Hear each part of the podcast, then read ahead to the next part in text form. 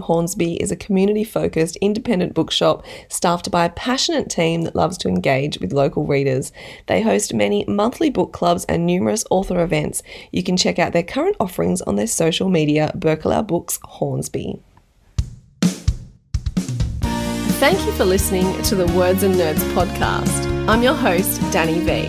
From all of us in the writing community, we just think you're amazing because you put your heart and soul into everything you talk about on this amazing show. The podcast has over 35,000 listeners every month. I love coming on your show and I love talking about it. Oh my God, I finally get to speak about it, talk about all the things that I've been living with by myself for so long. And I mean, you provide that opportunity to so many of us and, you know, always are an amazing host. We chat about books, the writing process, and how literature has the power to change the world. But most of all, we have real conversations and we have a laugh. I'm uh. feeling sick. I, I... Thanks for being here and sharing the journey. Today, I welcome Victoria Brookman, author, activist, and academic. She studied English and creative writing at the University of Sydney and Macquarie University and is currently a doctoral candidate at Western Sydney University. She worked for a number of years as a political staffer and was the Labor candidate for the seat of Bradfield. Victoria was one of the early founding members of Destroy the Joint, the founder and spokesperson of Lactivists Australia. Today we talk about her debut novel, Burnt Out. Hey, Victoria, welcome to hey. the pod. Thank you, Danny. I'm so happy to be here. I'm a long time listener. Very excited. Well, when I saw you on socials and you had your book out, Burnt Out, I thought I have to talk to you. And that's the book we're going to talk about today your first book, debut book, Out into the World. I've thoroughly enjoyed it. But before we get into all of that, what's the elevator pitch? So the novel begins with my main character, Callie, losing her husband, her cat, and then a bushfire burns her house down while she shelters next door with her neighbors. Um, when she comes out, she sees her house in ruins and she's got this news reporter waving a microphone in her face and asking all kinds of questions. And she gets so upset that she just starts yelling at Australia's rich and powerful for their inaction on climate change and ranting at them to fucking do something. Apologies to the listeners who don't like swearing. There's a lot in my book. That's a quote, um, Victoria. Yeah. Um, so her rant goes viral, and soon she well, she's put up by one of those rich and powerful people. Uh, who's a Sydney tech billionaire? He offers her a place to stay in his boathouse um, on the edge of Sydney Harbour so that she can rewrite her so called lost great Australian novel. And suddenly it seems like she's fallen on her feet. She's uh, she's got her publisher happy, the media loves her, the rich people love her, and she's the new face of climate change activism in Australia. But things aren't quite as they seem, and how far is she willing to go to maintain this new success? And how long before this house of cards comes tumbling down? Oh, you've done this before, haven't you? That was very good. Maybe.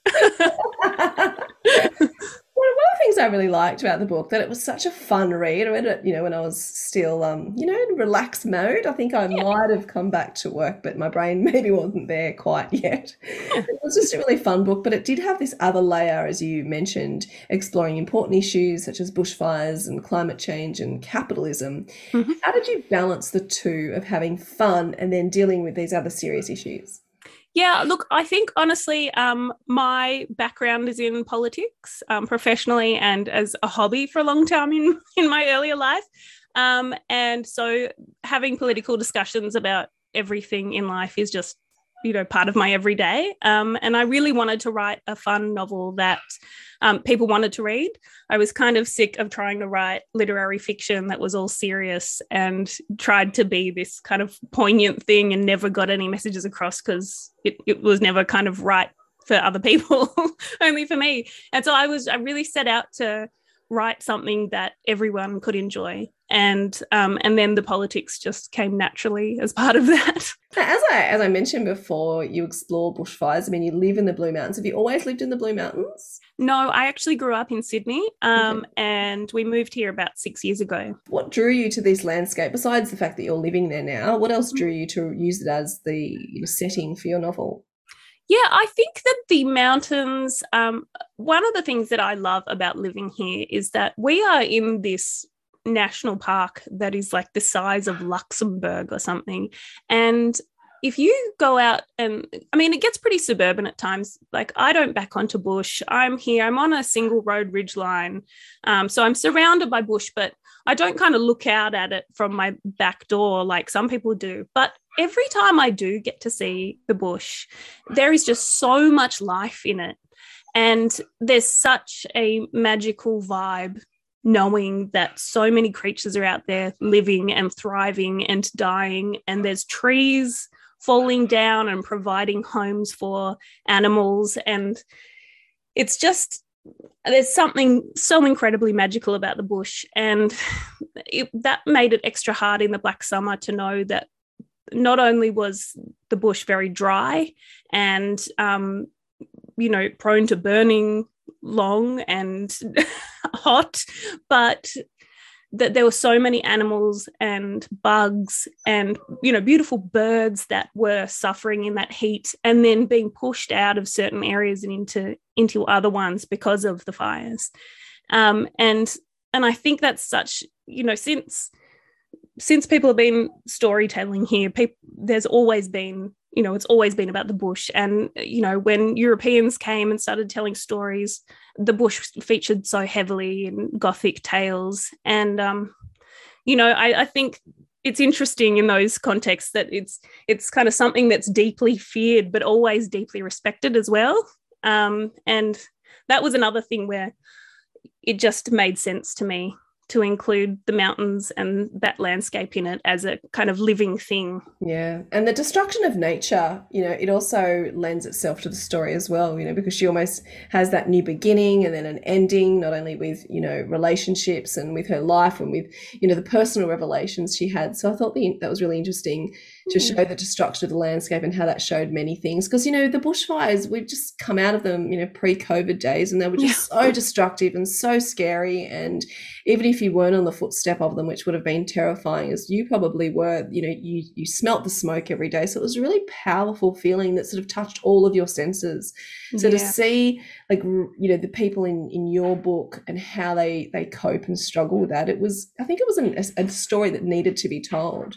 Hmm yeah i felt like I, I think that's accurate. I um uh, one thing that really drew me to writing about the mountains as well was the community mm. um, and which you know I, am as you would know is is very a strong theme in the book. I um i'd only been here for like three years or something by that stage or four years and so i was still you know still a blow-in basically. And um, i'd always been struck by how wonderful the community was up here but um, bushfire season is something else in this community. Everyone pulls together. Um, when there's fires on the go, people check on each other. They tell each other when they're going. Um, you know, they they make sure that each other have proper evacuation plans. Say, you know, what what will you be doing? You know, m- one of my neighbours was saying, "I'll just go to my parents' house, a couple of suburbs away." The other one was saying, "I'll wait until I get a knock on the door, and then I'll go to the bolo and I'll wait for it all to blow over, and hope for the best.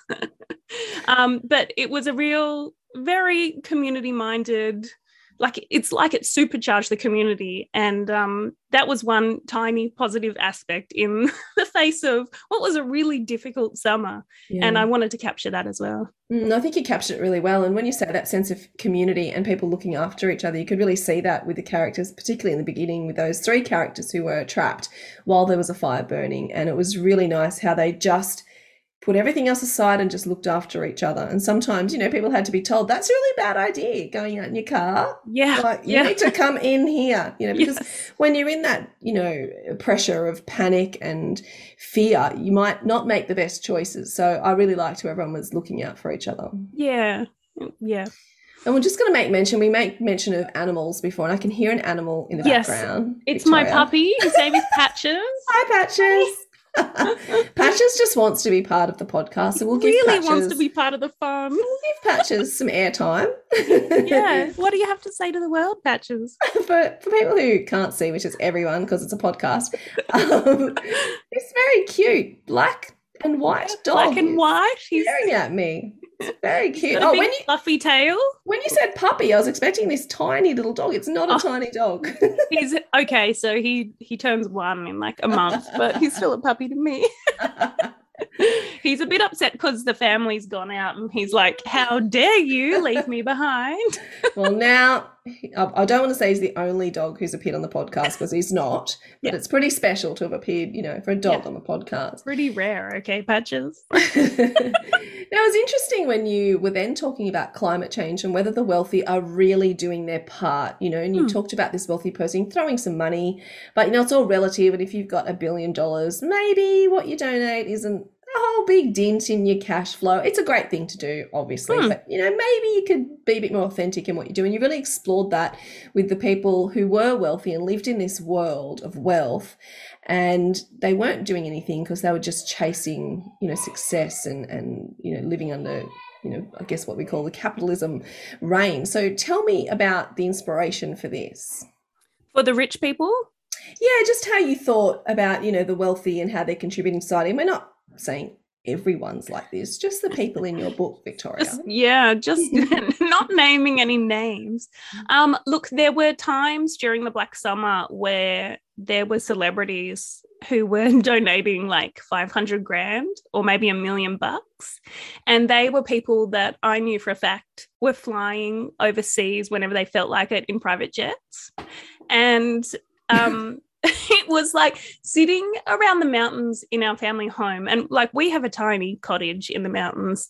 And that summer, I'm sure there'll be so many people who can remember, but with the with the smoke in the air, it was literally a hazardous air quality up here Yeah. for Mm. so long. And my kids couldn't go outside and we couldn't go to the local pool to have a swim. And um, we couldn't go like to this, the south coast for a holiday because that was on fire. And we couldn't go to the north coast because that was on fire. And um, you know even if we wanted to kind of escape to any of these places everywhere was covered in smoke. And the idea that there were people being like oh i'm a like multi-millionaire and i fly around in my jet but i'll give you 500 grand to to the rfs when the rfs should be publicly funded anyway. Um that was just infuriating. And and i think since then um, that point has been proven again and again, especially with billionaires, with people like Bezos and Musk and Branson having their space programs, like, and not even just like science space programs, but space tourism programs to, to, to just like make that extra bit of money on top of, of this incredible waste of resources when the planet is burning. Um, I think, you know, it's something we're going to see again and again. And the more ways that we can hold these people accountable, the better. And, and you know, I think that includes changing government. That's my opinion. um, but, you know, I think it also includes voting with our feet in terms of what we consume when we consume it and, um, and just kind of having public dialogues about it, Mm, including in art. absolutely i mean what's not to love about space tourism right I know. like it costs, you know, what, three times the value of my house, but sure. and I think it's like a really short period of time. I think you go up to space like a couple of minutes and then you come back down. Yeah, yeah. Like, well, we're here. Wow, this is amazing. Okay, we're done. Oh, that was worth it. Great. See, this is where your voice really comes out in the novel. This kind of very intelligent, but very kind of cynical about the world. That's what I loved. I loved that. I loved that voice. And I'm hearing it now, Victoria. I'm Oh, feeling thanks. like the main character might actually be you. the question has been asked before. I'm on the money then. I'm on the money. oh, definitely not. now, what are the pressures of being a debut author? Um, well, it's interesting because there's obviously, um, you know, a lot of writers could tell you that they've written for years. I wrote for eight years. I was writing two other novels, um, two and a half really, that I could never get to a stage where anyone actually wanted to publish them or or represent them as an agent. And um, I was kind of going around on this carousel of like doing those things, but also um, doing uni and on the side and parenting and um, and I feel like you know in a way writing was my way of like having something to myself which I'm sure you can relate to when you've got kids around like you're like I need something else in my life. Um so you know the i think like in a lot of ways the pressures were like those eight years of trying before i came up with burnt out um, especially the five years i'd spent writing my novel about a family that chooses to join a cult which i then gave to callie my protagonist as her failed novel idea did. Um. Yes, you did. because i was like it's got to mean something I love that. I'd just given up on it and I was like in severe despair. And then I was like, I know, I'll give it to this new character. Um, but, um, you know, aside from all that really hard work and then having that entire year before the novel comes out where you're working on it, and it's like, wow, I've achieved this thing of getting a publishing deal with a major publishing house. Now I have to like actually get book ready to publish for like not very much money. Um and and and then when you do get it published, it's like, wow, great, this is amazing. And there's so many lovely people who support it and are talking about it. And then you're like, what's next? God, God, I gotta write the next one. I think it never ends. And I, I think even like I talk to people who are like on their seventh and eighth novels and they're like, yeah, it's just like it's it's its own hamster wheel, right? Yeah, absolutely. But a great hamster wheel. yeah, it's fun.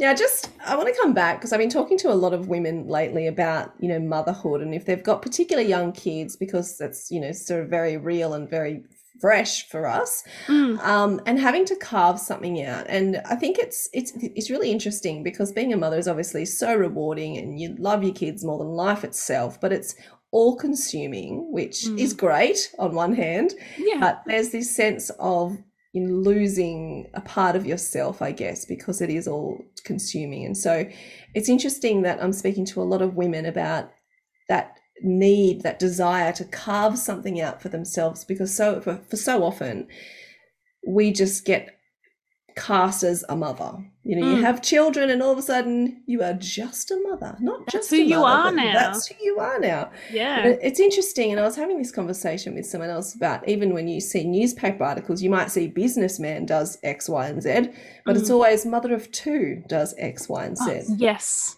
So we're always very defined about, you know, when we're defined by the fact that we have children. And I just find that really interesting in society. And then I'm interested in how different women deal with it. So I started this podcast. Yeah. I started writing. Um, I was about 27 and I had like a year or two before handed in this um, honors thesis. I was a bit late with my honors, but um, I'd I'd finally finished this honors thesis on this New York poet, and I was like almost a year into maternity leave, and I was like, God, I can't believe I did all that work on that thesis with all that research on you know 1910s New York, and the poetry scene in Greenwich Village, and none of it will ever come to anything. and I was like, well, I'm on mat leave, so I may as well start writing a novel about it. Absolutely, use the research. Why not? and I was like, it won't take long. Next thing you know, I'll have my million dollar contract. I see you Uh, laughing there about that now, madness. Victoria. Yeah, I see you laughing about that, Victoria. That's not true. You didn't get a million dollar. What? Why didn't you get a million dollar Like contract? knock a couple of zeros off, quite a few zeros. it's very funny. So you've told me a little bit about your journey to publication, and you said you know eight years writing. No one wanted to take on your book or publish it, or even take Mm. you on, you know, as an agency. So what was different about Burnt Out? Tell me about the pro the the publication journey to publication for this book. Yeah, burnt out. Um, as I said, I'd just given up on my novel idea about the family that chooses to join a cult, which I still Mm. love, and I will definitely get that published one day. uh, but I had given up on it in like November 2019, and the Black Summer was already happening, and it was just this day when I knew it was over. I just was, I it was not going anywhere. It had been like almost five years of working on that one idea, and I'd been tying myself in knots over it, and um, and I just had no other perspective on like what I needed to do and I just went, that's it, I'm done. And then at the start of December, we'd had this, you know, weeks and weeks and weeks of the Black Summer already. And we had fires advancing from the north and the west and the south. And I remember talking to my next door neighbor, and she was like, you know, don't you wish it had just like come already? I'm sick of waiting. And she's lived in the mountains her entire life. And she was like, you know, like, we're like we're both like we're, we're kind of sick of it. Like we're over this. Like, come on, bring it on, bring on the fire. Sure, just burn everything already so we can get on with our lives. Like, because it was so slow on so many of those days. You know, Mm. just sitting there waiting.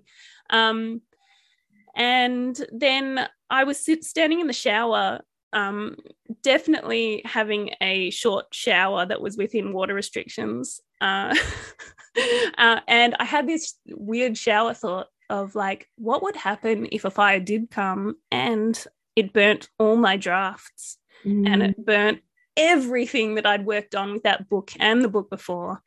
And it burnt my computer and it burnt my hard drives and everything was just gone. What would happen then if I lost everything I'd been working on for five years? And then I was like, uh, you know what? Like I could see in that darkness some some positive aspects. Like it'd be cleansing in a way.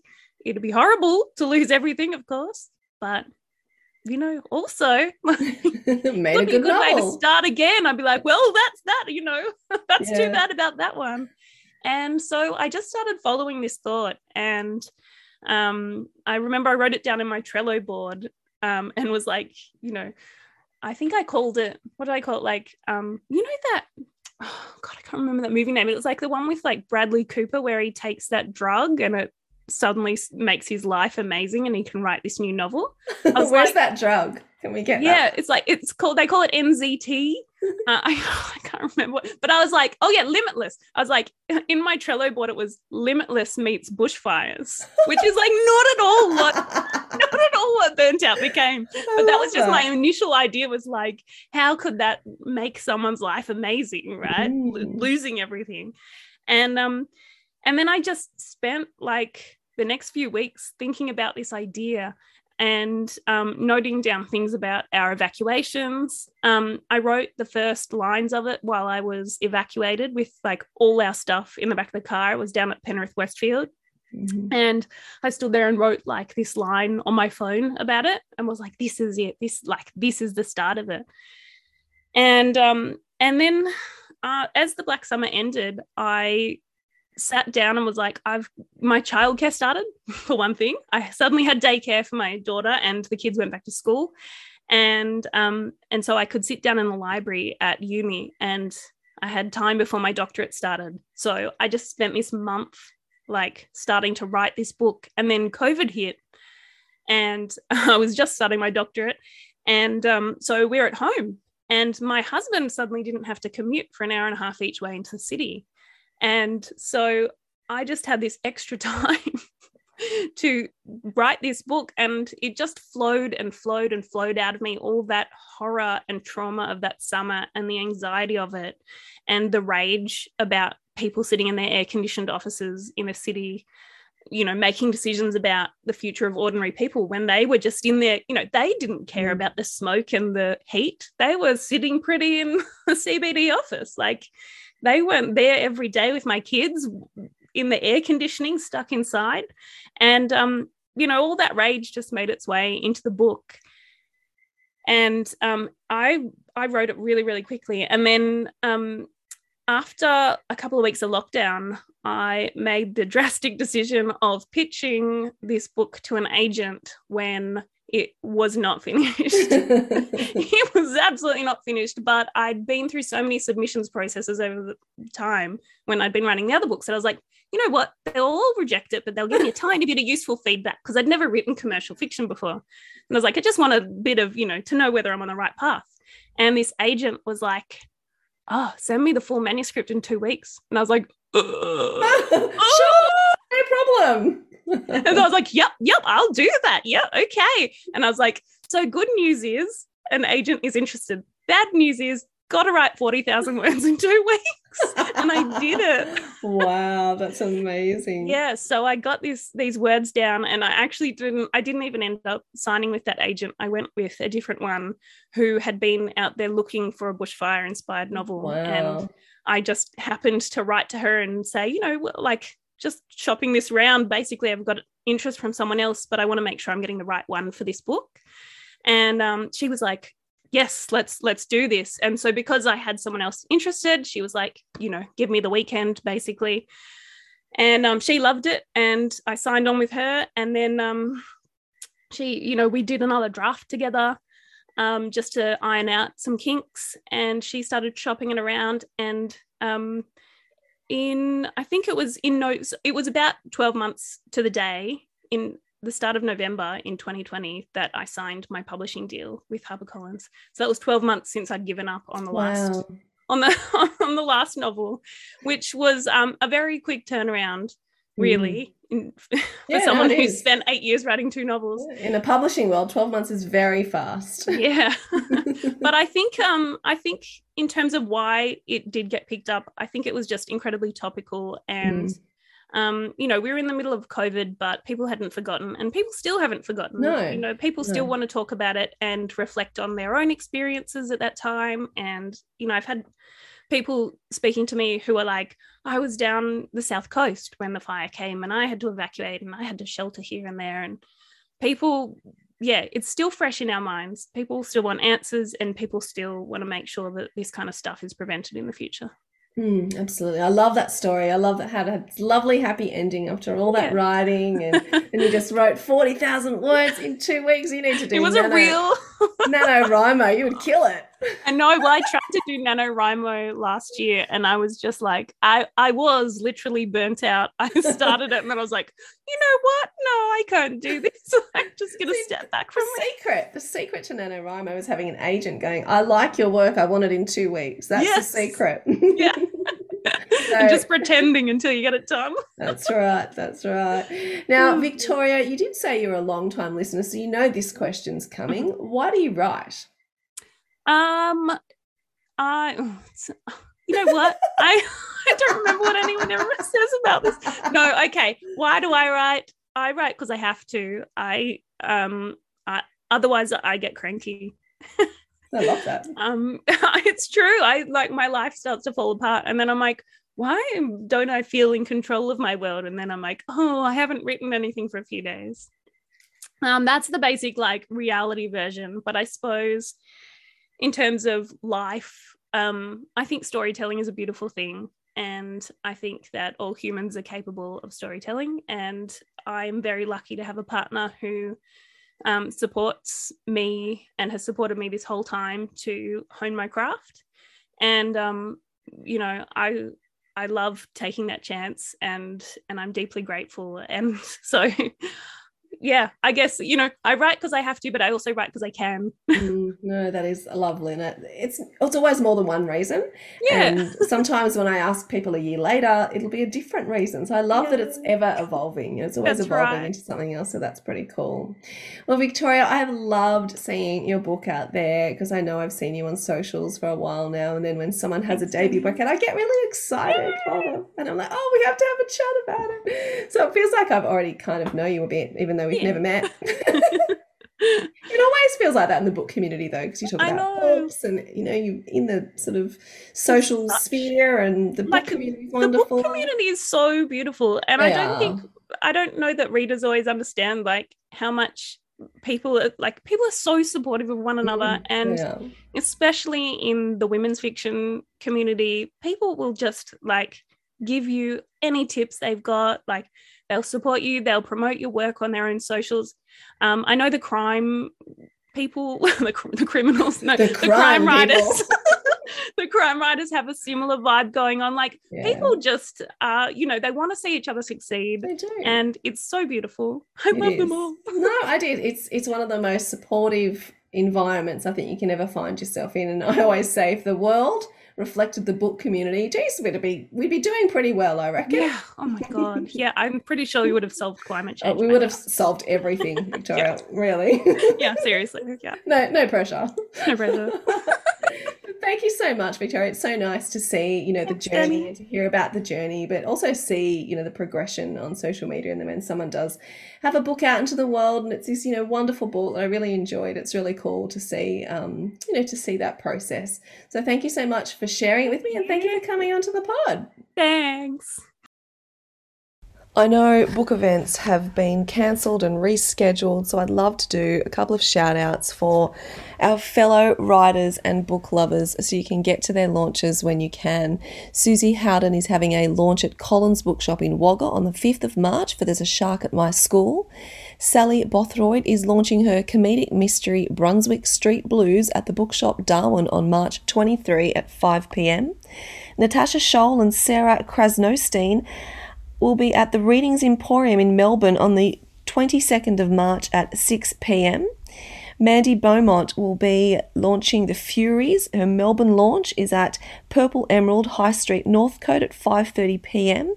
She'll also be at Avid Reader Boundary Street at 5:30 p.m. for a 6 p.m. start on Friday the 11th of March. We have Anna Featherstone. She'll be at the Port Macquarie Library on 19th of February between 2 and 3:30 p.m. and join novelist Anna Freeman in discussion with clinical psychologist Dr. Tori Miller on Sunday 27th of March 2022 at 4 p.m. North Fitzroy Library. If you can get yourself to an event, I know it supports the book community. Stay safe. The Words and Nerds universe content is created by many talented people. We have the usual episodes and live streams hosted by me, Danny V. There are three regular spin offs the popular Burgers, Beers and Books, hosted by Ben Hobson, the regular Takeover, hosted by Nathan J. Phillips, and a different page hosted by Josie Layton. Check the Words and Nerds website for more details. We also have takeover episodes where an author interviews another author and they take the conversation wherever they like. Throughout the year, we also have short spin offs like the Summer Series Takeover, the Nano NaNoWriMo series, and the Publishing Insider series. You can find all of these episodes wherever you listen to your podcasts. You'll also find us on social media on Instagram, Twitter, and Facebook. Danny V Books, Words and Nerds Podcast. Stay safe and read more books.